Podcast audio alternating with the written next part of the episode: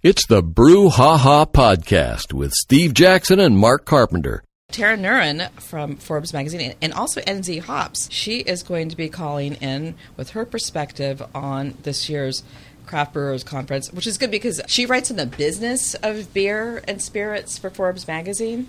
So there was a lot of different numbers, like you were saying, like the most amount of, of beers entered, but the craft brewery numbers have changed. The you know the dollars, and there she is. Yay. You're listening to the Drive Brouhaha. Our co-host Herlinda, and we will be speaking in just a second with her guest, Tara Nurin, well-known writer for Forbes magazine on the business of beer. Tara, are you there? I'm here. Hi, I'm calling in from MSP Airport, Minneapolis.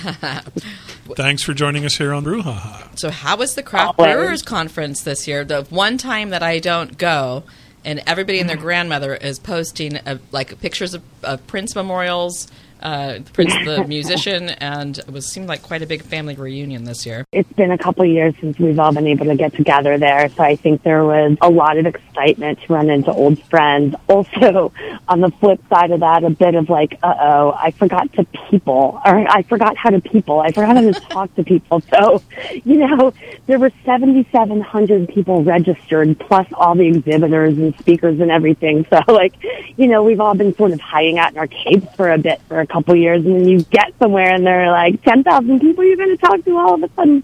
Um, so I think everybody had a really fun time, and also just like a bit of blinking, like, oh my goodness, what do I do? And sorry, we're going to be interrupted by the airport people. But yeah, it was really fun.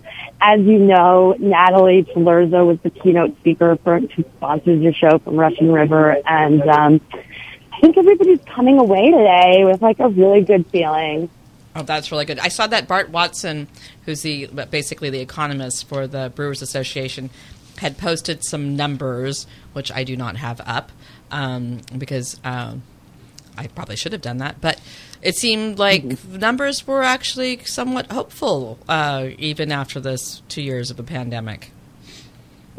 Um, you know what was really heartening was to talk to people who were like, yeah, I opened my brewery March 1st, 2020, or I opened my brewery March 10th, 2019, and we actually, you know, doubled sales in that time. Um, you know, Bart at the beginning of the pandemic had collected some really dire you know, made some very dire projections based on like how pessimistic a lot of people in the industry were feeling about their ability to get through the pandemic.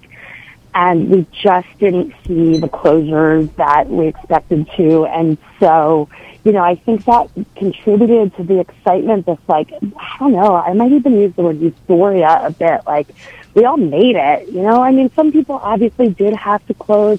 They couldn't get through the two years. Um, but a lot of people did. And uh, there's a lot to celebrate there. So you were actually working with NZ Hops there as well, um, which um, is a New Zealand hops company, which is the NZ stands for, Yep. and um, and you guys have a like a groundbreaking product out. I know that Megan Anderson was on from NZ Hops uh, um, last year. Um, talking about this as well, but this was like the first time you guys actually put it out at the Craft Brewers Conference. What was the product? Uh, thanks. That's that's a nice setup. it's it's a hop called Nectaron. Um, we're in crop year two. It was developed over 17 years by the New Zealand Plant and Food Research Center, um, and everybody's really clamoring for it. In fact, um, the BA, the Brewers Association, did a study last year that asked members if you could, you you know, if if you had better access to any hop and could use more of it, what would it be? And Nectaron came in fifth. Wow. Which is really exciting for NZ Hops. We're a co-op of fifth generation family farmers down in New Zealand and to like work two decades on developing this product put it out and in its second year have brewers say, we really wish we could get more of it because we would use so much more of it is very vindicating for the growers.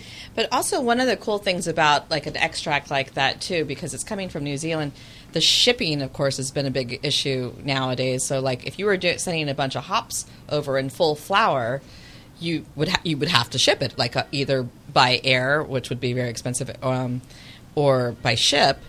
And with having the extract, you can even do a regular mailing with these, right?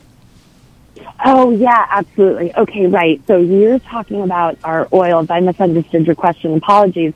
Um, yeah, so we're working with Totally Natural Solutions, a company in the UK, to make these hop oil extract products, which is exactly like you're saying, um, just vials of oil, very clean label, no pesticides.